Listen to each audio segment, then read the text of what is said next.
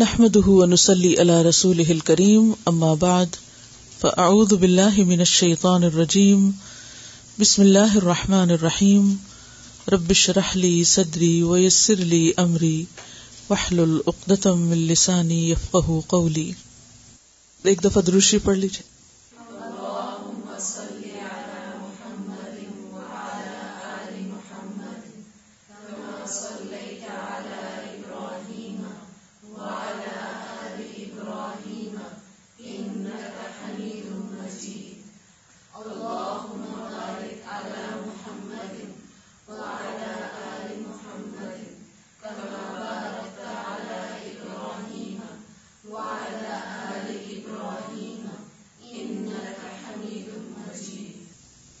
حسن اخلاق کی دعا پڑھیے۔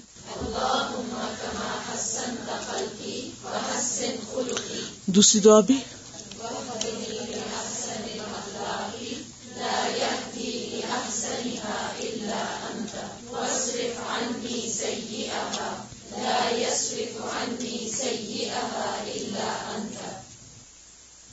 المسئولیہ ذمہ داری۔ قال اللہ تعالی یا داود، انا جعلناک خلیفتا فی الارض، فاحکم بین الناس بالحق، ولا تتبع الهوى فیدلک عن سبیل اللہ. اللہ تعالی کا ارشاد ہے، اے داود، ہم نے تجھے زمین میں خلیفہ بنایا ہے، لہذا تو لوگوں کے درمیان حق کے ساتھ حکومت کر اور خواہش نفس کی پیروی نہ کر کہ وہ تجھے اللہ کی راہ سے بھٹکا دے گی۔ سورت سعد کی آیت نمبر چھبیس میں اللہ سبحان تعالی نے ایک حاکم کے لیے، ایک ذمہ دار شخص کے لیے ایک واضح معیار مقرر کر دیا۔ اور وہ کیا ہے؟ کہ جب تمہیں لوگوں پر ذمہ دار بنایا جائے، تو تم لوگوں کے معاملات کو عدل و انصاف کے ساتھ طے کرنا۔ اور اس معاملے میں خواہش نفس کی پیروی نہ کرنا۔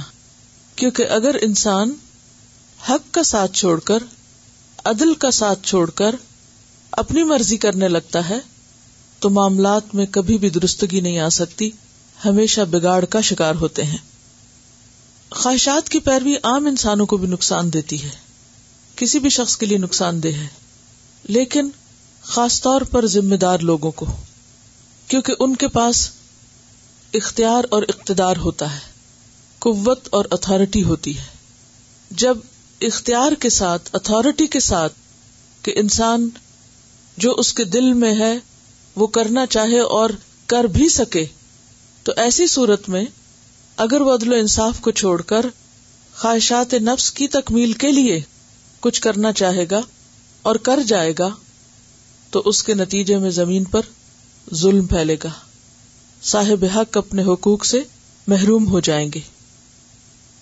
ایک اور جگہ پر اللہ تعالی کا ارشاد ہے، قال اللہ تعالی تل قدار الآخرت نجعلها للذین لا يريدون علوا في الارض، لا يريدون علوا في الارض ولا فسادا، والعاقبۃ للمتقین۔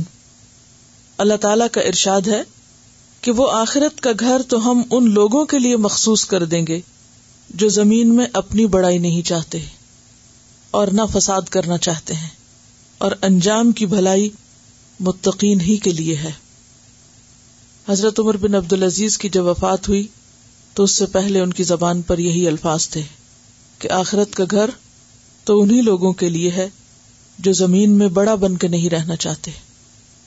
کیونکہ جب انسان خود کو بڑا سمجھتا ہے اور ہر معاملے میں اپنی بات منوانا چاہتا ہے اور صرف ذاتی طور پر ہی تکبر کا شکار نہیں ہوتا بلکہ اپنی اس بڑائی کا نشانہ دوسروں کو بھی بناتا ہے اور دوسروں کو اپنی ذاتی رائے، اپنی خواہش اور اپنی مرضی کے مطابق ڈالنا چاہتا ہے، تو ایسی صورت میں دوسروں کی زندگی حرام ہو کر رہ جاتی ہے اجیرن ہو کر رہ جاتی ہے۔ تو آخرت کا گھر، جنت اللہ کے ان بندوں کے لیے ہے جو اس زمین پر اللہ کا بندہ بن کر رہے کیونکہ اللہ نے بندوں کو عبادت کے لیے پیدا کیا، بندہ بن کر رہنے کے لیے پیدا کیا۔ اور بندہ بننے کا مطلب کیا ہے؟ کہ اپنے آپ کو اللہ کی مرضی کے تابع کیا جائے۔ اور اگر اللہ بندوں پر کوئی اختیار اور اقتدار دے، تو ان کو بھی اپنا غلام نہ بنایا جائے، بلکہ اللہ ہی کا بندہ بنایا جائے۔ اللہ ہی کی مرضی کے تابع کیا جائے۔ اور جب بھی کوئی چیز عدل سے ہٹتی ہے، راہ راست سے ہٹتی ہے، تو لازمی طور پر فساد کا شکار ہوتی ہے۔ ایسے لوگ جو اپنی باتیں منوانا چاہیں، وہ دراصل زمین میں فساد کے مرتکب ہوتے ہیں۔ اور یہ امر تقوا کے خلاف ہے، کیونکہ انجام کی بھلائی متقین ہی کے لیے ولاقبت للمتقین۔ اور جس شخص کے اندر تقوا ہو، خدا کا خوف ہو، پھر یہ ہو نہیں سکتا کہ وہ دوسروں پر ظلم و ستم کرے اور دوسروں کو اپنی خواہشات اور اپنی مرضی کا نشانہ بنائے۔ حدیث ہے ان ابی بردتا قالا اخبرنی جدی ابو بردتا ان ابی ہی ابی موسل اشاری ردی اللہ عنہ، قال قال النبی صلی اللہ علیہ وسلم، الخازن الامین الذي يؤدي ما امر به، طیب نفسه، احد المتصدقین۔ رواہ البخاری۔ ابو بردا نے کہا کہ میرے دادا ابو بردا نے اپنے والد سیدنا ابو موسا اشری رضی اللہ عنہما کے حوالے سے مجھے خبر دی ہے کہ نبی کریم صلی اللہ علیہ وسلم نے فرمایا کہ امانت دار خزانچی وہ ہے کہ جب اس کو کوئی حکم دیا جائے تو وہ اسے دل کی فراخی کے ساتھ پورا کرے اور اگر وہ ایسا کرے تو وہ بھی دو صدقہ کرنے والوں ہی میں سے ایک ہے۔ چونکہ بعض ذمہ داری کی ہو رہی تھی، تو ذمہ داریوں میں انسان پر کچھ ذمہ داریاں تو اس کی اپنی ذات، اپنے گھر والوں، اپنے خاندان والوں اور اپنے عزیز و اقربا کی ہو سکتی ہیں اور اس کے بعد پھر مخصوص ذمہ داریاں ہو سکتی ہیں، جس میں حکومت کی ذمہ داری یا بیت المال کی ذمہ داری ہے۔ تو یہاں بیت المال کی ذمہ داری کے بارے میں بات کی جا رہی ہے کہ وہ شخص جس کے حوالے مسلمانوں کا مال ہو اور پھر وہ اس کو امانت کے ساتھ جمع کرے اور اچھے طریقے سے خرچ کرے تو اس کو اتنا ہی اجر ملتا ہے گویا کہ وہ اپنے مال میں سے کچھ اللہ کے راستے میں صدقہ کر رہا ہے۔ اس حدیث کو ہم دیکھتے ہیں کہ حضرت ابو موسا اشری نبی صلی اللہ علیہ وسلم سے روایت کرتے ہیں۔ ابو موسا اشری کے بارے میں آپ کچھ جانتے ہیں؟ کوئی ایک بات ان کی خاص خوبی یا کوئی چیز جو معلوم ہو۔ قرآن مجید بہت خوبصورتی کے ساتھ پڑھا کرتے تھے۔ ابو موسا اشری رضی اللہ عنہ ان کا نام عبد اللہ تھا اور والد کا نام قیس تھا، لیکن اپنی کنیت ابو موسا کے نام سے مشہور تھے اور اشاری اشار قبیلے کی طرف نسبت ہے اور اشر قبیلہ یمن سے تعلق رکھتا تھا اور یہ اپنے قبیلے کے سردار تھے۔ ابو موسا اشری اہل مکہ میں سے نہیں تھے، لیکن حیرت کی بات یہ ہے کہ یہ اس وقت جبکہ مکہ والے نبی صلی اللہ علیہ وسلم کی بات ماننے سے انکار کر رہے تھے، یہ یمن سے مکہ آئے اور یہاں آ کر آپ صلی اللہ علیہ وسلم سے متاثر ہوئے اور مسلمان ہو گئے۔ اور نہ صرف یہ کہ خود مسلمان ہوئے، بلکہ واپس جا کر اپنی قوم کو بھی مسلمان کیا، کیونکہ اپنے قبیلے میں بہت اثر رکھنے والے مؤثر شخصیت تھے اور لوگ ان کی بات مانتے تھے۔ پھر ایک وقت ایسا آیا کہ اپنی قوم کے پچاس لوگوں کو کشتی پہ سوار کر کے سمندر کے راستے مدینہ لا رہے تھے کیونکہ ہجرت ہو چکی تھی اس وقت۔ لیکن ہوا یہ کہ وہ کشتی ہوا کے رخ کی وجہ سے حجاز پہنچنے کی بجائے حبشہ تک پہنچ گئی اور وہاں پر یہ سب لوگ اترے اور ان کی ملاقات حضرت جعفر تیار اور ان مسلمانوں سے ہوئی جو ہجرت کر کے حبشہ جا چکے تھے۔ بہرحال ان سے ملاقات کے بعد ان لوگوں کے ساتھ پھر فتح خیبر کے بعد مدینہ ہجرت کیے۔ یعنی براہ راست مدینہ پہنچنے کی بجائے پہلے حبشہ گئے اور پھر وہاں سے حبشہ کے مہاجرین کے ساتھ مدینہ پہنچے۔ اور یہ کون سا وقت تھا؟ یہ کب کی بات ہے؟ فتح خیبر کے بعد، کیونکہ آپ صلی اللہ علیہ وسلم کو خیبر میں فتح ہوئی تھی اور ساتھ ہی حضرت جعفر کے آنے کی خبر ملی تھی تو آپ صلی اللہ علیہ وسلم بہت زیادہ خوش تھے اور فرما رہے تھے کہ مجھے نہیں معلوم کہ میں کس بات پر زیادہ خوش ہوں، جعفر کے آنے پر یا فتح خیبر پر۔ بہرحال، یہ وقت مدینہ پہنچا اور اس طرح ان لوگوں نے آپ صلی اللہ علیہ وسلم سے ملاقات کی۔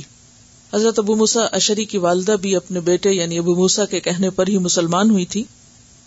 یہ لوگ جب مدینہ پہنچے تو آپ صلی اللہ علیہ وسلم نے خیبر سے جو مال غنیمت حاصل کیا تھا، اس مال میں سے ان کا بھی حصہ مقرر کیا۔ اس کے بعد فتح مکہ اور غزب ہنین کے موقع پر بھی یہ آپ صلی اللہ علیہ وسلم کے ساتھ تھے۔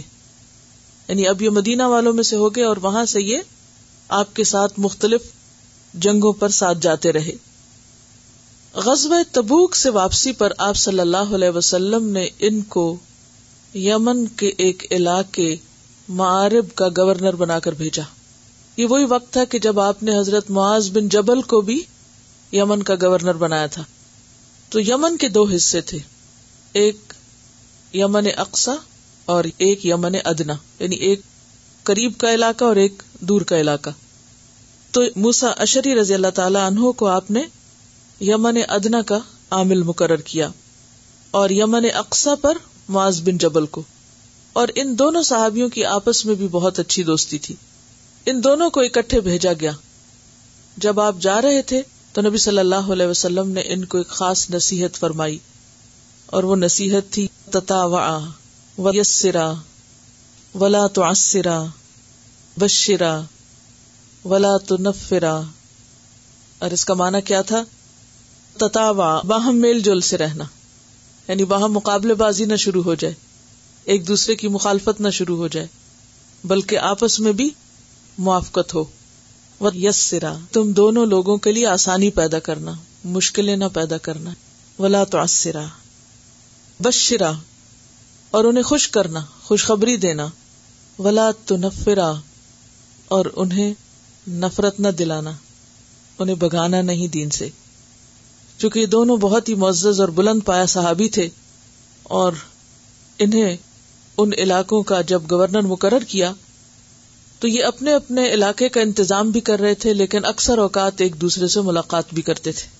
تو اسی طرح کی ایک ملاقات کا ذکر تاریخ کی کتابوں میں ملتا ہے کہ ایک مرتبہ جب حضرت معاذ بن جبل ان سے ملاقات کے لیے آئے تو انہوں نے ابو موسا سے پوچھا کہ آپ قرآن کس طرح پڑھتے ہیں، کس وقت پڑھتے ہیں؟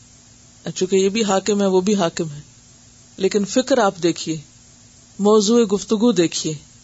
کہ یہ بتائیے کہ آپ کس وقت قرآن پڑھتے یہ سوال انہوں نے کیوں کیا ہوگا؟ کیونکہ انسان کی ایسی بڑی بڑی ذمہ داریوں کے ساتھ بسا اوقات جو ذاتی عبادت ہے، وہ متاثر ہونے کا ڈر ہوتا ہے۔ تو ان سے پوچھتے ہیں کہ کس وقت آپ پڑھتے ہیں؟ تو وہ کہنے لگے کہ رات دن میں جب موقع ملتا ہے، تھوڑا تھوڑا کر کے پڑھتا رہتا ہوں۔ پھر ابو موسا نے پوچھا کہ آپ کس وقت پڑھتے ہیں اور آپ کس طرح تلاوت کرتے ہیں؟ تو حضرت معاذ بن جبل نے کہا کہ رات کو ایک نیند سو کر اٹھ بیٹھتا ہوں اور اس وقت خدا کو جس قدر منظور ہوتا ہے پڑھ لیتا ہوں یعنی میں رات کو تلاوت کرتا ہوں یعنی اپنی نیند قربان کر کے۔ کیونکہ بعض اوقات ہم دنیا کے کاموں میں اتنے مصروف ہوتے ہیں کہ پھر اس کے بعد ہم سوچتے ہیں کہ خدمت خلق بھی تو بہت بڑی نیکی ہے۔ تو اب مزید قرآن پڑھنے کی کیا ضرورت ہے؟ یہ تو ذاتی عبادت ہے، اس سے اچھا ہے کہ ہم دوسروں کی خدمت میں لگے رہیں۔ لیکن یہاں آپ دیکھیے کہ لوگوں کی خدمت اپنی جگہ، مگر اللہ سے تعلق اور عبادت اپنی جگہ۔ یاد رکھیے کہ لوگوں کی خدمت میں بھی خلوص اسی وقت آتا ہے۔ ان کے ساتھ تکلیف برداشت کرنے کی صلاحیت بھی اسی وقت پیدا ہوتی ہے جب انسان کا اللہ کے ساتھ مضبوط تعلق ہوتا ہے۔ کیونکہ اگر آپ کا قرآن سے تعلق باقی نہ رہے تو دنیا کے کام اور لوگوں کی خدمت اور نیکی کے باقی کام بھی بے روح ہونے لگتے ہیں۔ وہ بھی ایک مکینکل قسم کی ایکٹیویٹی بن جاتے ہیں۔ اور بسا اوقات پھر انسان بہت سی ذمہ داریوں سے گھبرا کر احسان بھی جتانے لگتا ہے اور اس کام کی خوبصورتی بھی ختم ہو جاتی۔ صحابہ کرام جہاں بھی رہے، جو بھی کارنامے کرتے رہے، لیکن کبھی بھی اپنی ذاتی عبادت اور قرآن سے غافل نہیں ہوئے۔ اور یہی ان کے لیے ایک سورس آف انرجی تھا۔ بہرحال یمن میں تھے نبی صلی اللہ علیہ وسلم حجت الوداع کے لیے۔ مکہ تشریف لے گئے اور حضرت ابو موسا اشری اپنے وقت کے ساتھ یمن سے آئے۔ جب آپ سے ملاقات ہوئی تو آپ نے پوچھا کہ ابو موسا کیا حج کی نیت کی ہے؟ کہا جی ہاں۔ پوچھا، کون سے حج کی؟ کہا، میں نے یہ نیت کی تھی کہ جو اللہ کے رسول کی نیت ہے، وہی میری نیت ہے۔ یعنی جو حج آپ کریں گے، وہی میں کروں گا۔ تو آپ نے فرمایا کہ کیا تم قربانی ساتھ لائے ہو؟ تو انہوں نے کہا کہ نہیں۔ فرمایا پھر طواف اور صحیح کر کے احرام کھول دو۔ اس لیے کہ حج قرآن کی صورت میں قربانی ساتھ لانا ضروری ہے۔ کیونکہ آپ نے حج قرآن کی نیت کی تھی۔ تو اس طرح ابو موسا اشری نے پھر حج تمتو کیا۔ حضرت عمر رضی اللہ تعالیٰ عنہ کے دور میں یعنی اب آپ کی وفات کے بعد حضرت عمر کا دور ہے، ہر طرف فتوحات ہو رہی ہیں۔ مختلف علاقوں میں اسلامی لشکر جا رہے ہیں۔ تو انہوں نے یمن کی گورنری سے استعفی دیا اور اس فوج میں شریک ہوئے جو سعد بن نبی وقاص کے زیر نگرانی عراق اور ایران کی طرف جا رہی تھی۔ اس لشکر کے ایک سپاہی بن گئے اور ان کے ساتھ بہت سی مہمات میں شریک رہے اور پھر نصیبین کا علاقہ آپ کی زیر قیادت فتح ہوا۔ اب آپ دیکھیے کہ ہمارے یہاں تو اگر کسی کو ایک دفعہ کوئی عمارت کوئی سرداری، کوئی کرسی مل جائے، تو پھر اس کے بعد اللہ ہی ہے جو اس کو وہاں سے ہٹائے۔ لیکن یہاں آپ دیکھیے کہ دین کی خدمت کا جذبہ کیسا ہے کہ ایک علاقے کے گورنر ہیں اور وہ کام چھوڑ کر وہ چل پڑتے ہیں کس لیے؟ جہاد فی سبیل اللہ کے لیے۔ بہرحال، انہی کی قیادت میں خوزستان اور نہاوند فتح ہوا اور نہاوند کی فتح کو فتح الفتوح کہا جاتا ہے۔ پھر انہیں حضرت عمر کی طرف سے بسرا کا والی مقرر کیا گیا اور بسرا میں انہوں نے بہترین انتظام کیا، پہلی مرتبہ اینٹ اور گارے کے گھر انہی کے دور میں بنے۔ اور صرف یہ گورنر نہیں تھے وہاں کے، بلکہ معلم بھی تھے، لوگوں کو قرآن سکھاتے تھے۔ اور انہوں نے اپنے تین سو حفاظ کی لسٹ حضرت عمر کو بھیجی تھی۔ انہوں نے اپنے علاقے میں تین سو لوگوں کے قرآن حفظ کا بندوبست کیا۔ بائیس ہجری میں اسفہان بھی فتح کیا۔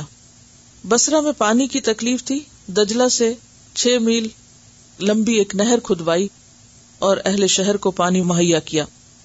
یہ ان چھ صحابہ میں سے ہیں جنہیں آپ صلی اللہ علیہ وسلم کی موجودگی میں لوگوں کے سوالات اور فکی مسائل کے جواب دینے کے لیے اجازت تھی۔ یعنی ایک فقی صحابی بھی تھے۔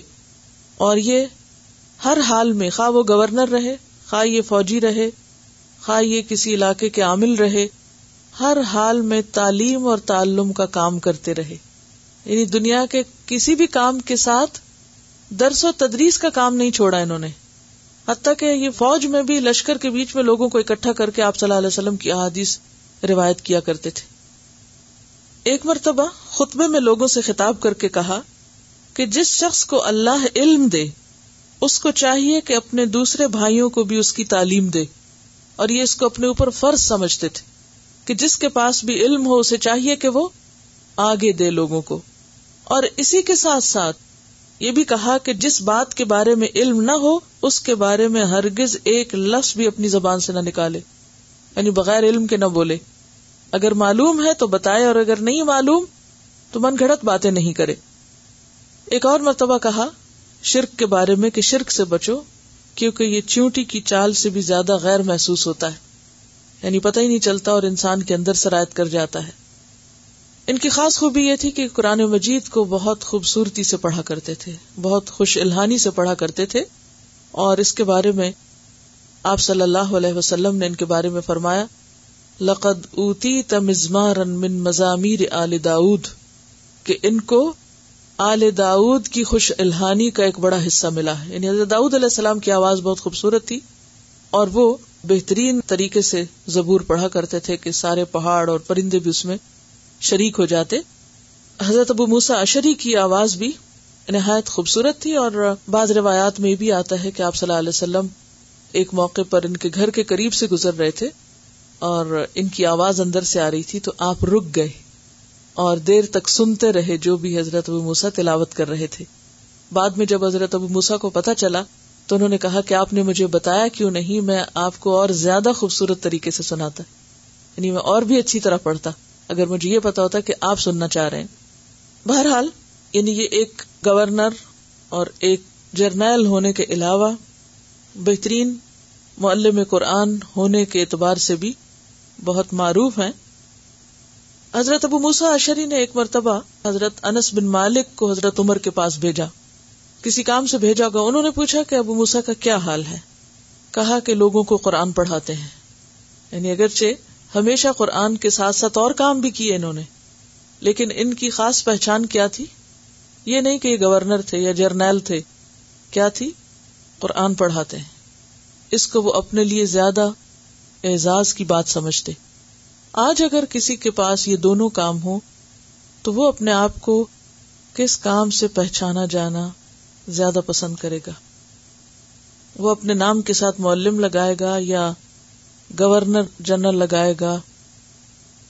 اس لیے کہ ہماری ترجیح دنیا ہو گئی ہے نا؟ ہماری پرائرٹی اور ہمارے لیے عزت کا مقام دنیاوی عہدے ہو گئے لیکن صحابہ کرام اور ہم میں فرق یہی ہے کہ ان کے نزدیک آخرت زیادہ اہم تھی اور ان کے لیے معلم ہونا زیادہ عزت کی بات تھی، بنسبت اس کے کہ وہ کسی فوج کے جرنیل ہوں۔ بہرحال، یہاں پر آپ دیکھیے کہ حضرت عمر جب یہ سنتے ہیں کہ وہ قرآن پڑھا رہے ہیں اور قرآن پڑھاتے ہیں، تو کہنے لگے، وہ ایک بلند مرتبہ آدمی ہے مگر یہ بات ان کے سامنے نہ کہنا جا کے کہ عمر آپ کے بارے میں یہ کہہ رہے ہیں۔ قرآن کے علاوہ احادیث کی روایت میں بھی ان کا ایک بڑا حصہ ہے۔ اور کوفہ میں ان کا مستقل درس کا حلقہ ہوتا تھا۔ یعنی ریگولر بیسس پر حدیث نریٹ کیا کرتے تھے۔ اور ان کی مرویات کی تعداد تین سو ساٹھ ہے، جس میں سے پچاس متفق علیہ روایتیں ہیں۔ وہ کون سی ہوتی ہیں؟ جو بخاری اور مسلم دونوں نے نریٹ کی ہیں۔ اور اسی طرح ان کے شاگردوں کی تعداد بھی بے شمار ہے۔ بہت نرم دل تھے، اکثر خود بھی روتے اور دوسروں کو بھی رلاتے۔ ایک مرتبہ خطبے میں کہا کہ لوگوں، رویا کرو، ورنہ رونی صورت ہی بنا لیا کرو۔ اگر رونا نہ آئے تو رلانے کی خود کو کوشش کیا کرو۔ اور پھر یہ بات روایت کی، کیونکہ دو زخی اس قدر روئیں گے کہ آنسو خشک ہو جائیں گے، پھر خون کے آنسو روئیں گے۔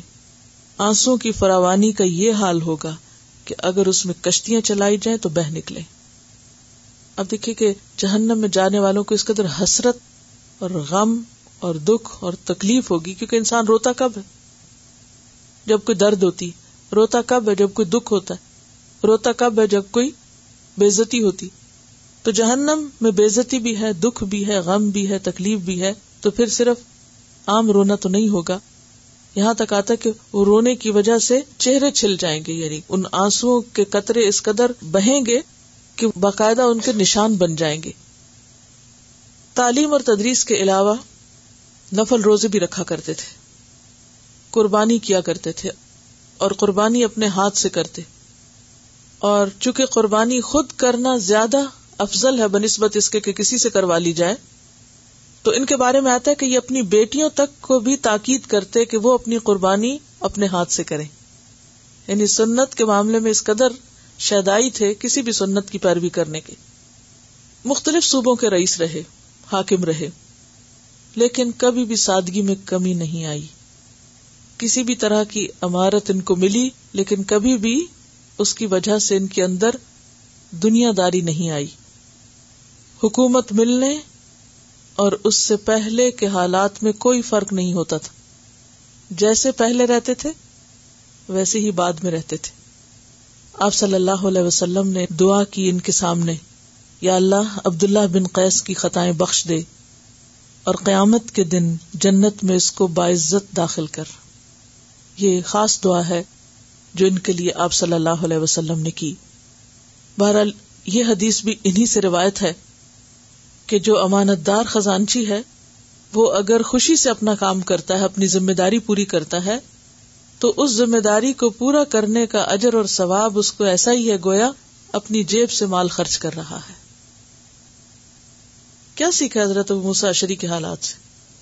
سادگی کو نہیں چھوڑا، علم کو ترجیح دی، قرآن سے مسلسل تعلق رکھا یعنی حکومت کی مشغولیات اور مصروفیات میں پڑھ کر بھی اپنی عبادت سے غافل نہیں ہوئے۔ عہدہ چھوڑ کر، گورنری چھوڑ کر، ایک عام سپاہی کی حیثیت سے لشکر میں شریک ہوئے لیکن چونکہ صلاحیت تھی، تو پھر آگے قائد بنا دیے گئے اور پھر ان کی زیر نگرانی اللہ تعالیٰ نے کئی علاقے فتح کروائے۔ اب یہ جو ان کا اعزاز ہے کہ نصیبین اور نہاون اور خوزستان اور اسفہان یہ سارے علاقے ان کے ہاتھوں فتح ہوئے۔ اب اگر یہ کہتے کہ جی میں تو جو کر رہا ہوں، وہی ٹھیک ہے۔ اور مجھے اللہ کے رسول نے اپوائنٹ کیا یہاں پر کیونکہ آپ نے گورنر بنا کے بھیجا تھا ان کو؟ اور یہ میرے اپنے لوگ ہیں کیونکہ ان کا اپنا ہی علاقہ تھا، اپنے وطن میں واپس بھیجے گئے تھے۔ تو یہ جو سعادتیں حاصل ہوئی یہ تو نہ ہوتی۔ بعض اوقات ہم کسی ایک کام کے پیچھے لگ جاتے ہیں اور اسی کو سب کچھ سمجھ لیتے۔ اور اس چیز کو چھوڑ کر کسی اور چیز کو قبول نہیں کرتے۔ تبدیلی عام طور پر ایک مشکل کام ہوتا ہے۔ اور ہم سمجھتے ہیں کہ اگر یہ چیز ہاتھ سے چلی گئی تو معلوم نہیں کیا ہو جائے گا۔ اور ہم کتنا بڑا نقصان کر بیٹھیں گے۔ کیا اگر حضرت ابو مساشری یہ کہتے کہ مجھے چونکہ آپ صلی اللہ علیہ وسلم نے اپوائنٹ کیا اور مجھے یہ ذمہ داری دی گئی ہے، لہٰذا میرے لیے یہی جگہ سب سے زیادہ مناسب ہے اور میں یہاں امن امان سے اپنا حکومت بھی کر رہا ہوں، لوگوں کو پڑھا بھی رہا ہوں اور اپنا قرآن بھی پڑھتا ہوں اور سب اچھی زندگی بسر کر رہی بس کافی ہے۔ نہیں، ان کی نظر بہت بلند تھی، بہت آگے تک دیکھتے تھے اور جو آگے تک دیکھتا ہے، وہ رسک بھی لیتا ہے۔ اور جو رسک لیتا ہے وہی اڑ سکتا ہے، اور جو اڑتا ہے وہی بلندی پہ جا سکتا ہے۔ اور ان کی یہ اڑان دنیا کے لیے نہیں تھی، آخرت کے لیے تھی۔ جب وہ یہ دیکھ رہے تھے کہ باقی سب لوگ فی سبیل اللہ جا رہے ہیں، میں کیوں پیچھے ہوں اس سعادت سے؟ تو وہ آگے بڑھے۔ اور پھر آپ دیکھیے کہ اگر یمن کی گورنر ہی گئی تو اللہ نے ایک اور علاقے کا گورنر بنا دیا۔ اور پھر یہ کے بعد دیگر بہت سے مرحلے ان کی زندگی میں آئے۔ بہت بڑے فقی بھی تھے۔ لوگ ان سے دین کے بارے میں مسئلے مسائل بھی پوچھا کرتے تھے۔ سنت پر عمل کرنے کے بہت شوقین تھے۔ اور نہ صرف یہ کہ خود کرتے بلکہ اہل و عیال کو بھی کرنے کی تلقین کرتے۔ اچھی رات اور اچھی آواز بہرحال دل کے اوپر جس طرح اثر کرتی ہے وہ اللہ کی خاص نعمت ہے جن کو اللہ تعالیٰ عطا کرے۔ تب موسا اشری انہیں میں سے تھے۔ اب دیکھیے کہ تین سو لوگوں کو حفظ کرانا کوئی معمولی بات ہے؟ ہاں؟ اور یہ تو صرف ایک موقع پر انہوں نے ایک لسٹ بھیجی ہے نا۔ معلوم نہیں اس کے علاوہ کیا کچھ کیا ہوگا۔ اور ہم تو ایک گھر کی ذمہ داری کے ساتھ دوسرا کام کرنے سے عاجز ہوتے ہیں۔ کہاں یہ کہ وہ ایک ایک صوبے کی، اور صوبے بھی وہ جو نئے نئے مسلمانوں کے زیر حکومت آئے تھے اور ان کے مسائل بھی طرح طرح کے تھے۔ لیکن انہوں نے اپنی یہ ذمہ داری پوری کی کہ جو لوگ نئے مسلمان ہو رہے ہیں اور جن علاقوں پر مسلمانوں کی حکومت ہو رہی ان سب کو دین سکھایا جائے، ان کو قرآن سکھایا جائے۔ اور یہی وجہ ہے کہ جو علاقے صحابہ کرام کے ہاتھوں سے فتح ہوئے، ان سب علاقوں کی زبان آج بھی عربی ہے۔ خواہ وہ مصر ہو اور خواہ وہ عراق کا علاقہ ہو یا شام اور فلسطین کا علاقہ ہو، ان علاقوں میں زیادہ تر جو لوگ ہیں وہ ابھی تک اسی زبان اور اسی طریقے پر قائم رہے۔ خواہ اس میں اخلاقی طور پر جو بھی فرق آیا، لیکن آغاز کہاں سے ہوا تھا؟ انہی لوگوں کے ہاتھوں سے ہوا تھا۔ یعنی آپ کہیں پر بھی ہوں، کچھ بھی کر رہے ہو لیکن قرآن سے ایک خاص تعلق جو ہے وہ بہت ضروری۔ میں دیکھتی ہوں کہ صحابہ کرام میں سے کسی ایک کو بھی پڑھنا شروع کرے تو آپ حیرت میں گم ہو جاتے ایک ایک شخص ان میں سے چنا ہوا ہے۔ چنا کیسے جاتا ہے کوئی؟ امتحان کے بعد۔ جیسے ایک ممتحن ہوتا ہے نا، پیپر بناتا ہے نا جب، تو پیپر کا ایک حصہ ایسا ہوتا ہے جو یہ چیز ذہن میں رکھ کے بنائی جاتی ہے کہ اس کو سب کر سکتے ہیں، آسان۔ پھر اس کا ایک حصہ ہوتا ہے کہ جس کو کچھ لوگ کر سکتے ہیں اور کچھ نہیں کر سکتے۔ اور ایک حصہ مشکل بھی ہوتا ہے اس میں جو صرف وہ کر سکتے ہیں جو واقعی حقیقی محنت کرنے والے ہوں۔ اسی طرح اللہ تعالی کچھ چیزیں ایسی رکھتا ہے بندوں میں کہ جو ساری کر لیتے کچھ کام زندگی میں ایسے ہوتے ہیں نا جو سب کو ہی آتے ہوتے ہیں، یا نہیں؟ وہ سارے کر رہے ہوتے ہیں۔ کچھ ایسے ہوتے ہیں کہ جو چند لوگ کرتے ہیں اور چند نہیں کرتے۔ مثلاً، اپنی ذاتی ضروریات ہم سب پوری کرتے ہیں۔ کھانا پینا، سونا، نہانا، دھونا، پکانا، یہ سب کر رہے ہوتے ہیں۔ پھر کچھ کام ایسے ہوتے ہیں کہ جو سب نہیں کرتے، مثلاً ذاتی عبادت ہے۔ اپنا نماز، روزہ، قرآن اور دین سے ایک تعلق۔ کچھ کرتے کچھ نہیں کرتے۔ پھر تیسرے درجے پر کہ اپنے ساتھ اوروں کو بھی آگے سکھانا، دوسروں کو بھی ساتھ لے کے چلنا، یہ صرف وہ کر سکتے ہیں کہ جو واقعی پھر مشقتیں برداشت کرنا جانے جو اپنے آپ کو مشکل میں ڈالیں اور پھر قربانی کی سطح پر جیے جب یہ تیسرے درجے کا کام کرنا ہوتا ہے تو اس کے لیے لازمن جو پہلا درجہ ہے اپنی ذات کا، اسی میں قربانی کرنی پڑتی ہے۔ وہاں سے وقت لینا پڑتا ہے۔ کیونکہ آپ عبادت پر تو کمپرومائز نہیں کر سکتے۔ یہ کیسے ہو سکتا ہے کہ اپنی نمازیں جو ہے وہ جلدی جلدی پڑھ لیں کہ مجھے اب دین کا کوئی کام کرنا ہے؟ یہ تو نہیں ہو سکتا کہ آپ اپنے فرائض میں سے غفلت کر کے آپ دوسروں کو تبلیغ کرنے چل پڑے تو وہ کہاں سے آپ کمی کریں گے؟ اپنی نیند میں سے کمی کریں گے۔ اپنی پسندیدہ چیزوں کو چھوڑیں گے۔ اپنی خواہشات کو چھوڑیں گے۔ اور وہ جو ایک آئیڈیل لائف گزارنے کے چکر میں ہوتے ہیں نا، کہ دنیاوی اعتبار سے بہت ہی قابل رشک زندگی ہو ہماری، وہاں کمی کرنی پڑتی۔ اور وہ ہم صحابہ کرام کی زندگی میں دیکھتے ہیں کہ انہوں نے اپنی ذاتی زندگیوں میں قربانی کی۔ یہاں ہم بیسک کوالٹی جو دیکھتے ہیں وہ سادگی ہے کہ ان کی عمارت کے بعد بھی اور اس سے پہلے بھی کوئی کمی نہیں آئی ان کی سادگی میں۔ بلکہ ایک موقع پہ جب یہ گورنر تھے تو حضرت ابو ذر کے پاس آئے اور ان سے گلے لگنے لگے۔ کہنے لگے، میرے بھائی حضرت ابو ذر پیچھے ہو گئے۔ کہنے لگے، تم میرے بھائی نہیں ہو۔ کہا، کیوں؟ میں تمہارا بھائی کیوں نہیں؟ کہا کہ اب تم نے دنیا اکٹھی کر لی ہوگی۔ تو کہا کہ نہ میں نے یعنی کہ وہ جو بھی دنیا اکٹھی کرنے میں چیزیں آتی ہیں، نہ میں نے ایسا کیا، نہ ایسا کیا، نہ ایسا کیا۔ کہا اچھا واقعی تم نے یہ سب کچھ نہیں کیا؟ تو ہاں ہاں اب تم میرے بھائی ہو کیونکہ ان کے ذہن میں یہ گمان پیدا ہو گیا کہ اب تو یہ بہت بڑے عہدے پر ہیں اور انہوں نے دنیا سمیٹنی شروع کر دی ہوگی۔ انہوں نے کہا کہ نہیں، میں نے کچھ نہیں سمیٹا۔ تو بات یہ ہے کہ یہ کام کیوں کر پاتے تھے؟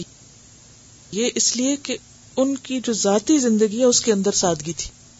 ہمارے وقت کا ایک بڑا حصہ کیوں چلا جاتا ہے؟ بیکار چیزوں کو اٹھانے اور رکھنے میں، جو ہم نے اپنے اوپر بوجھ پالے مثلا اگر ہم اپنے گھروں کا ہی جائزہ لیں، کتنی بے شمار چیزیں ایسی ہوں گی جن کو ہم کبھی بھی یوز نہیں کرتے ہوں گے۔ لیکن ان کی صفائی ہمیں ہر آٹھویں دن ضرور کرنی پڑتی ہوگی۔ یا کبھی چھ مہینے میں، کبھی سال میں۔ کیا یہ ہمارا وقت نہیں لیتی؟ وہ چیزیں جو ہمارے کسی بھی کام کی نہیں۔ کیوں اپنے سر پہ بوجھ بنا کے رکھا ہوا؟ کیوں نہیں ہم ان سے چھٹکارا حاصل کرتے؟ آخر قبر میں لے جائیں گے ہم۔ کہاں لے کے جانا ہے ہمیں؟ لیکن ہمارا دل ہی نہیں مانتا۔ یہ ہماری یہ یادگار ہے، یہ وہ یادگار ہے، یہ فلاں ہے، یہ فلاں ہے۔ اور اس میں آپ دیکھیے کہ یہ صرف صحابہ کرام نے آج کے دور میں بھی جو لوگ کام کرنے والے وہ اپنے ذہن کو، وہ اپنے گھر کو اور وہ اپنے مال و متا کو چھانٹ پٹک کے رکھتے ہیں۔ ڈی جنکنگ کرتے رہتے ہیں۔ یہ کیوں ہر روز گراج سیل لگتی؟ کیوں لگتی؟ سب گراج سیل اس لیے نہیں لگاتے کہ انہوں نے کچھ اور خریدنا ہوتا۔ ٹھیک ہے، کچھ ایسے بھی ہوں گے کہ جو نئی چیزوں کے شوق میں پرانی نکال دیتے ہوں گے، لیکن بہت سے ایسے بھی ہیں کہ جو صرف اپنے آپ کو ہلکا کرنے کے لیے، اپنے اوپر سے بوجھ ہٹانے کے لیے۔ اور یہ صرف یہ نہیں کہ گھر کی چیزیں۔ آپ سب جیسے آپ پڑھ رہے ہیں نا؟ فضول فالتو قسم کے کاغذ۔ اچھا یہ کبھی پھر پڑھ لیں گے۔ اور یہ یہ پھر کبھی کر لیں گے۔ تو بہت سی چیزیں ردی کاغذ ہی ہم کٹھے کرتے چلے جاتے ہیں۔ مجھے یاد ہے کہ جب میں نے پی ایچ ڈی کی تھی، بلا مبالغہ، یہاں سے لے کر یہاں تک پائل ہوں گے جو میں نے اپنے ہاتھوں سے چلائے۔ کیونکہ پہلے تو میں لکھ لکھ کے لکھ لکھ کے رکھتی گئی کہ شاید کسی وقت ضرورت پڑے گی۔ پھر جب میں نے سب کام ختم کر لیا تھی سبمٹ کرا، گھر آ کے سب کو آگ لگائی۔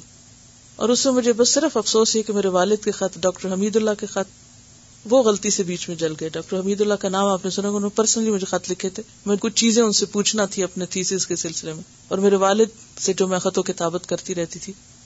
لیکن یہ ہے کہ سب سے چھٹکارا ایک تو وجہ یہ تھی کہ اب اس کی ضرورت نہیں دوسری وجہ یہ بھی تھی کہ مجھے موو کرنا تھا وہاں سے۔ جب انسان ایک جگہ سے دوسری جگہ موو کرتا ہے نا، تو پھر بہت سا سامان اٹھا کے ساتھ نہیں چل سکتا۔ صحابہ کرام کی زندگی میں آپ دیکھتے ہیں، مسلسل موومنٹ ہے۔ کوئی آپ کو نہیں ملے گا کہ جو مدینہ میں رہا اور پھر وہ مدینہ میں ہی رہتا رہا۔ اب آپ دیکھیے کہ یہ مسلمان ہوئے، یمن گئے۔ یمن سے وہ کشتی حبشہ لے گئی، وہاں سے مدینہ آئے، مدینہ سے پھر یمن گئے، یمن سے پھر اٹھ کے بسرا چلے گئے۔ پھر اس کے بعد معلوم نہیں کن کن علاقوں کو فتح کیا، پھر وہاں سے واپس مدینہ آگے یعنی مسلسل ایک حسل بسل ہے۔ اور اسی طرح جتنے بھی آپ کو دین کی خدمت کرنے والے لوگ ملیں گے، خود حضرت ابراہیم علیہ السلام کی زندگی آپ دیکھیں۔ یہ آج کے چار ہزار سال پہلے کہاں کہاں تک ٹریول کر رہے ہیں؟ اور اس میں اللہ تعالیٰ نے ان کو کہاں کہاں تک جانے کا حکم دیا؟ اور وہ سفر چالیس چالیس راتوں پر مشتمل صرف ون وے جرنیز تھی۔ یہ کہتی ہیں کہ گراج سیل کے بارے میں غلط فہمی دور کر دوں کہ ان میں سے بہت سے لوگ گراج سیل کر کے پیسے چیریٹی میں دیتے ہیں۔ وہ سب کچھ جو ہم نے اکٹھا کیا اگر صحابہ کرام نے نہیں کیا تھا تو ان کی زندگی گزری یا نہیں؟ اور ہم سے زیادہ آئیڈیل زندگی تھی۔ جو نسلوں کے لیے اپنے آسار چھوڑ گئے۔ وہ ترک نہ علیہ فی الآخرین ہاں؟ اگلی حدیث ہے۔ ان ابن عمر رضی اللہ عنہما ان النبی صلی اللہ علیہ وسلم قال کلکم رائن وکلکم مسئول عن رئیته والامیر رائن والرجل رائن على اہل بیته والمرأة رائیة على بیت زوجها وولده فکلکم رائن وکلکم مسئول عن رئیته رواہ البخاری۔ سیدنا ابن عمر رضی اللہ عنہ سے روایت ہے کہ نبی کریم صلی اللہ علیہ وسلم نے فرمایا، تم میں سے ہر ایک نگران ہے اور اس سے اس کے ماتحتوں سے متعلق سوال ہوگا۔ بس امیر نگران ہے اور آدمی اپنے گھر والوں پر نگران ہے اور عورت اپنے شوہر کے گھر اور بچوں پر نگران ہے اور تم میں سے ہر ایک نگران ہے۔ اور اس سے اس کی ریت کے بارے میں سوال کیا جائے گا۔ لفظی ترجمہ دیکھ لیتے ہیں۔ کل کم ہر ایک تم میں سے را ان نگران ہے۔ وہ کل کم اور ہر ایک تم میں سے مسول پوچھا جانے والا ہے۔ مفول کے وزن پر مسول ان ریت ہی اس کی رعایا کے بارے میں، اس کے ماتحت لوگوں کے بارے میں۔ ول امیر اور امیر را ان نگران ہے ذمہ دار ہے۔ ول امیر را ان اور امیر بھی نگران ہے۔ ورجلو اور آدمی را ان نگران ہے۔ اللہ اہل بیتی ہی اپنے گھر والوں پر۔ یعنی باپ یا شوہر۔ جتنے بھی گھر میں افراد ہیں، ان سب کا نگران ہے۔ ولمر اتو اور عورت۔ رایتن وہ بھی نگران ہے۔ اللہ بیتی زوجہا، اپنے شوہر کے گھر پر۔ یعنی گھر میں جو کچھ ساز و سامان، ہر چیز ہے۔ وہ ولد ہی اور اپنی اولاد پر بھی نگران ہے۔ فکل کمرا ان تو ہر ایک تم میں سے نگران ہے۔ وہ کل کم مسول اور ہر ایک تم میں سے پوچھا جانے والا ہے۔ یعنی قیامت کے دن سب سے اس کے زیر نگرانی چیزوں کے بارے میں سوال کیا جائے گا، جو بھی اس کی ملکیت میں۔ پیچھے ہم نے امانت کا باپ پڑھا۔ امانت کہتے ہیں اس چیز کو جو ہماری ملکیت نہ ہو اور ہمیں وقتی طور پر دی جائے۔ اور ذمہ داری کہتے ہیں، اس چیز پر نگرانی کرنا جو ہماری ملکیت میں دی گئی ہو۔ یعنی جس کے ہم مالک ہوں۔ تو ایک اعتبار سے آپ دیکھیے کہ وہ تمام چیزیں جن کے ہم مالک ہیں۔ مثلاً گھر، اب گھر اگر ہمارے نام ذاتی طور پر نہ بھی ہو، شوہر کے نام ہو تو بھی کیا کہا؟ بیوی، شوہر کے گھر کی نگران ہے۔ پھر اسی طرح بچے جو ہماری طرف منسوب ہوتے ہیں، ان کے ہم نگران ہیں۔ اسی طرح خادم کے بارے میں بھی کہا گیا۔ ایک اور حدیث میں اسی سے ملتی جلتی حدیث ہے کہ جو خادم ہے، وہ بھی نگران ہے، وہ بھی ذمہ دار ہے۔ حالانکہ اس کی اپنی کوئی سہ نہیں ہوتی۔ تو اس کی نگرانی کس چیز پر؟ جو کام اس کے سپرد کیے گئے، جو ڈیوٹیز اس کو دی گئی تو ہر وہ چیز جس کی ذمہ داری ہمیں دے دی جائے خواہ وہ کوئی گھر ہو پرمس ہو، کوئی چیز ہو، ذمہ داری ہو ڈیوٹی ہو، جس کے ہم ریسپانسبل بنا دیے جائیں، جو ہماری ملکیت میں دی جائے، تو ہر وہ شخص جو مالک ہے، وہ مسئول بھی ہے۔ ہر مالک مسئول ہے۔ مالک کا کیا مانا جو اون کرتا ہے اس کو۔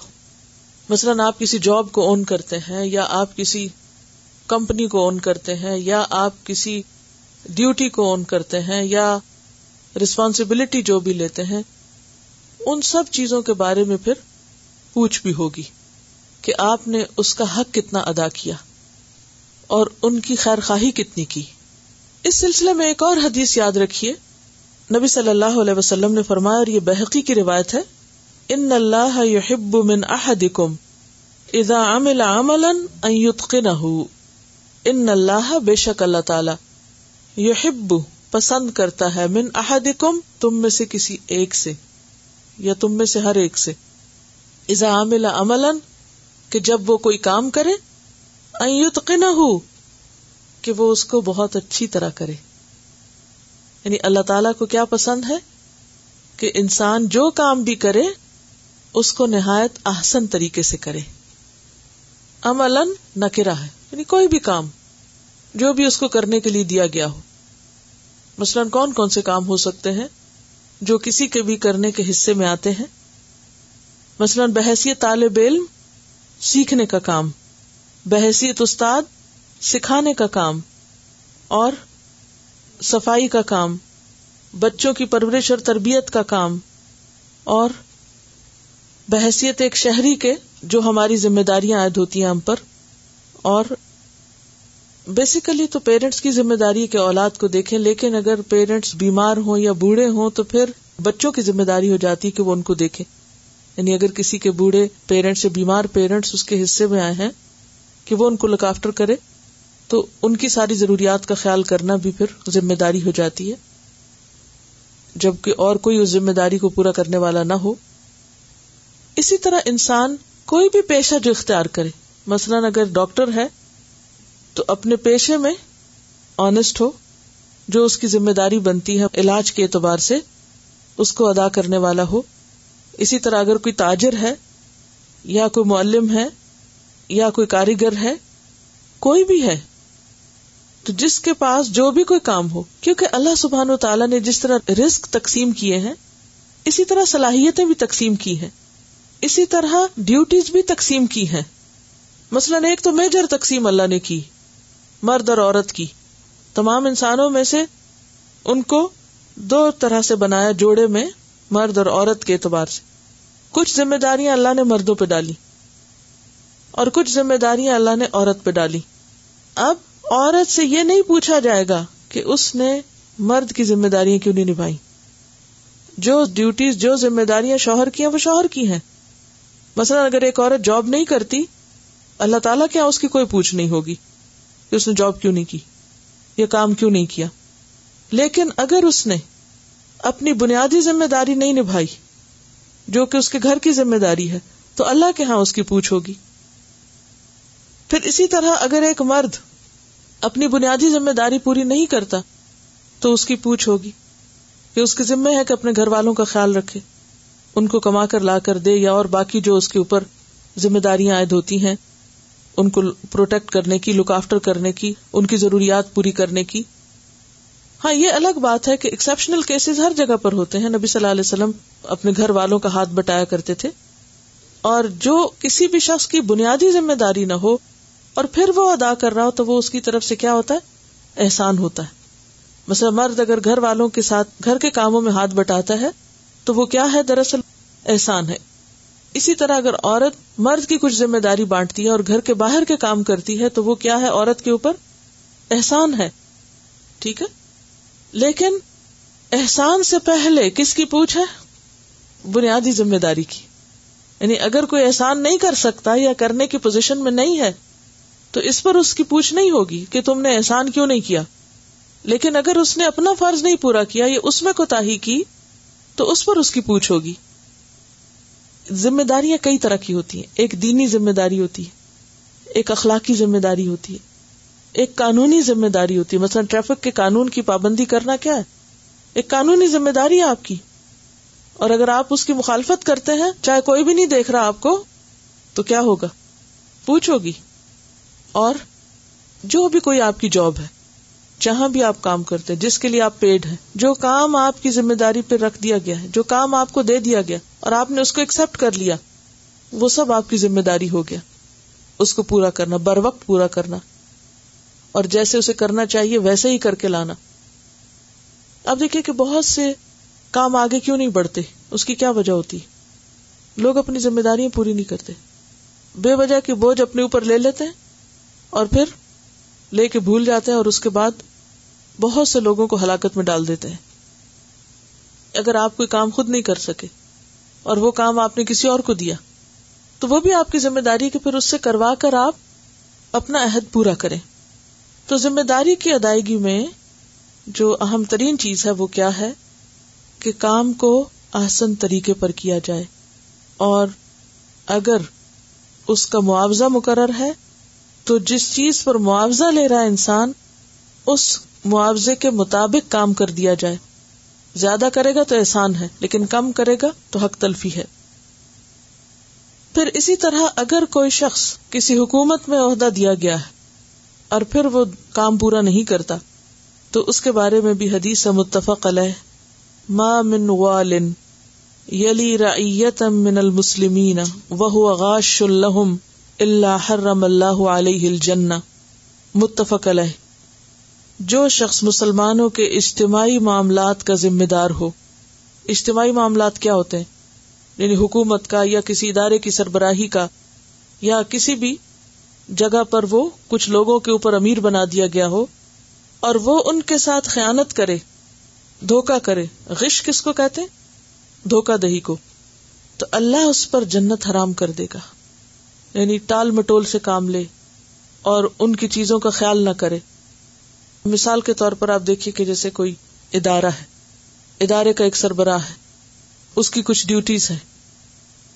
اب اگر وہ ٹائٹل تو ایک لے لے، لیکن اپنی ڈیوٹیز کو بھولے رکھے، اس کی طرف اس کا دھیان ہی نہ ہو، یا یہ کہ یہ کہا گیا کہ غاش یعنی خیانت کرے کرے مگر ٹھیک سے نہ کرے، پوری نہ کرے۔ اور یہ ضروری نہیں کہ صرف کوئی ادارہ، کوئی بھی جگہ ہو، خواہ وہ کوئی چھوٹی سی جگہ ہو یا کوئی بڑی جگہ ہو۔ بازو کا ایسا ہوتا نا کہ جیسے ایک کلاس کے گروپس بنا دیے جاتے تو اب گروپ میں آپ کے تحت ہو سکتا ہے دس لوگ ہوں، پندرہ لوگ ہوں۔ اب یہ پندرہ لوگ کیا کر رہے ہیں؟ پڑھ رہے ہیں یا نہیں پڑھ رہے؟ سیکھ رہے ہیں یا نہیں سیکھ رہے؟ کام کر رہے ہیں یا نہیں کر رہے؟ اور پھر یہ کہ جو ان کو سکھانا ہے، اس کی پوری طرح پریپریشن کی جائے۔ اور جو بات پوچھی جائے، اس کا صحیح جواب دیا جائے۔ صرف ٹال مٹول نہ کی جائے۔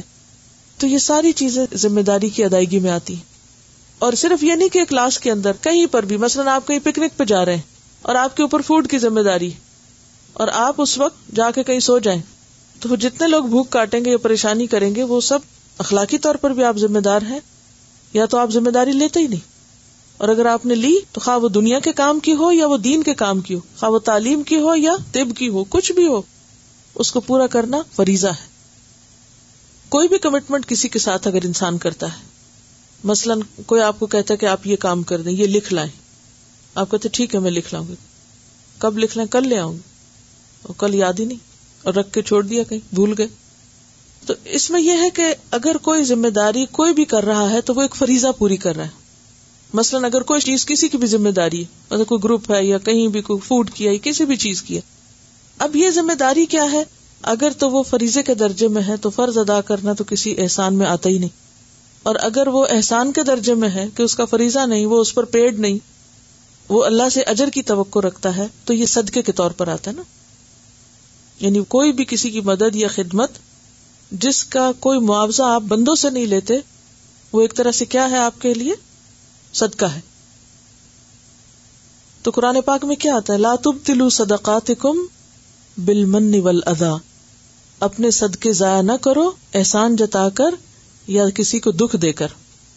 تو بات ہو رہی تھی اجتماعی معاملات میں خیانت۔ خیانت کا کیا مطلب ہے؟ کمی کرنا۔ اس میں ہم دیکھتے ہیں کہ جو ہمارے امت کے ایسے لوگ ہیں کہ جو ہم سب کے لیے ایک نمونہ ہے ان کا طرز عمل اور ان کا طریقہ کیا تھا؟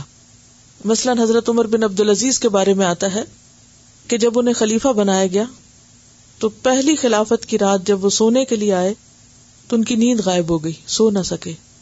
تو ان کی بیوی فاطمہ نے کہا کہ، یا امیر المومنین لا تنام۔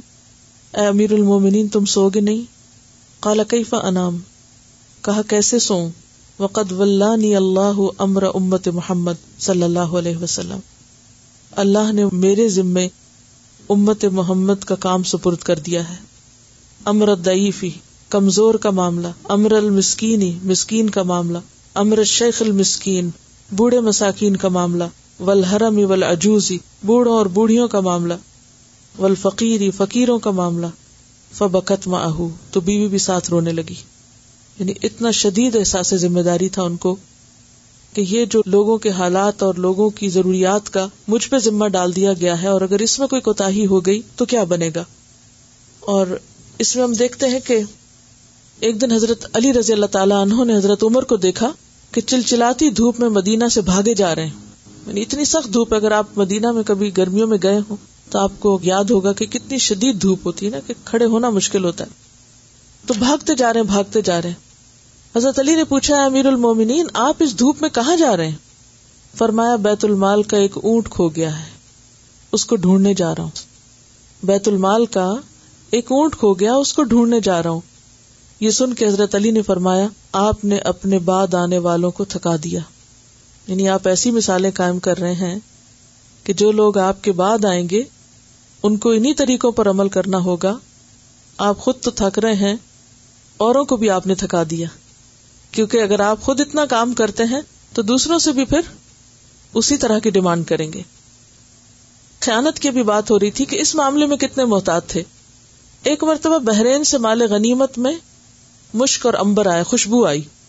اس کو مسلمانوں میں تقسیم کرنے کے لیے ایسے آدمی کی تلاش تھی جو یہ کام اچھی طرح کر سکتا ہو۔ یعنی خوشبو کو مختلف بوٹل میں ڈالنا یا کنٹینر میں کہ جو صحیح طور پر اس کو کر سکے۔ حضرت عمر کی بیوی آتکا نے کہا کہ میں یہ کام کر سکتی ہوں۔ حضرت عمر نے فرمایا، نہیں، میں تم سے یہ کام نہیں لوں گا، کیونکہ مجھے ڈر ہے۔ تمہاری انگلیوں میں سے جو کچھ لگ جائے گا اسے تم اپنے جسم پہ لگا لو گی اس طرح دوسرے مسلمانوں کے حصے سے زیادہ خوشبو میرے حصے میں آ جائے گی۔ اور یہ میں نہیں چاہتا کہ تم یہ کام نہ کرو، کیونکہ تمہاری انگلیوں کو خوشبو لگ جائے گی اور تمہاری انگلیوں کو لگی ہوئی ظاہر بوٹل میں واپس تو نہیں جا سکتی۔ اسی طرح حضرت حذیفہ بن یمان کو آپ صلی اللہ علیہ وسلم نے منافقین کے نام بتائے تھے، جو انہوں نے کسی کو نہیں بتائے۔ کیوں؟ کیونکہ یہ بھی ایک ذمہ داری تھی نا ان پر۔ امانت تھی۔ تو اس کا بتانا کیا تھا؟ ایک نام بتانا، تھوڑی سی معلومات لیک آؤٹ کرنا۔ لیکن آج آپ دیکھیں کہ مجالس امانت ہوتی مجلسوں میں باتیں ہوتی ہیں۔ وہ اٹھنے کے بعد ہم ہر ایک سے ڈسکس کرنے لگتے ہیں، خواہ ان کا کوئی کنسرن ہوتا یا نہیں ہوتا۔ خواہ وہ اس معاملے سے براہ راست متعلق ہوتے ہیں یا نہیں ہوتے۔ یہ بھی فتح خیبر کی بات ہو رہی تھی تو فتح خیبر کے موقع پر آپ صلی اللہ علیہ وسلم جب محاصرہ کر رہے تھے تو ایک چرواہا بالکل کالا بجنگ یہود کی بکریاں لے کر چرا رہا تھا۔ تو اس کو پتا چلا کہ آپ اللہ کے رسول ہیں اور وہ آپ کے قریب آیا اور اس نے کہا کہ میں مسلمان ہوتا ہوں۔ تو آپ نے اس سے کہا کہ تم جاؤ اور پہلے ان بکریوں کو لوٹاؤ اور اس کے بعد تم آ کر اسلام قبول کرنا۔ بہرحال وہ گیا اور اس نے امانت لوٹائی۔ اور آ کر مسلمان ہوا اور اس کے بعد پوچھا کہ حکم دیجیے کہ مجھے کیا کرنا ہے، کیونکہ آپ اس وقت وہ محاصرہ کر رہے تھے تو وہ ساتھ ہی شریک ہو گیا اور اسی جنگ میں وہ شہید ہو گیا۔ یعنی اسی محاصرے کے دوران وہ شہید ہو گیا۔ تو بات یہ ہے کہ اس نے کوئی نماز نہیں پڑھی، کوئی اور عبادت کے کام نہیں کیے، لیکن سب سے پہلی چیز جو اسے سکھائی گئی اور کی وہ یہ تھی کہ امانت لوٹاؤ۔ جو ذمہ داری تمہارے سپرد ہے، ان بکریوں کی حفاظت وہ ان کے مالکوں تک پہنچاؤ۔ تو خواہ وہ بکریاں دشمن کی کیوں نہ ہو اگر وہ مال غنیمت میں ہاتھ آتی ہیں تو اور بات ہے۔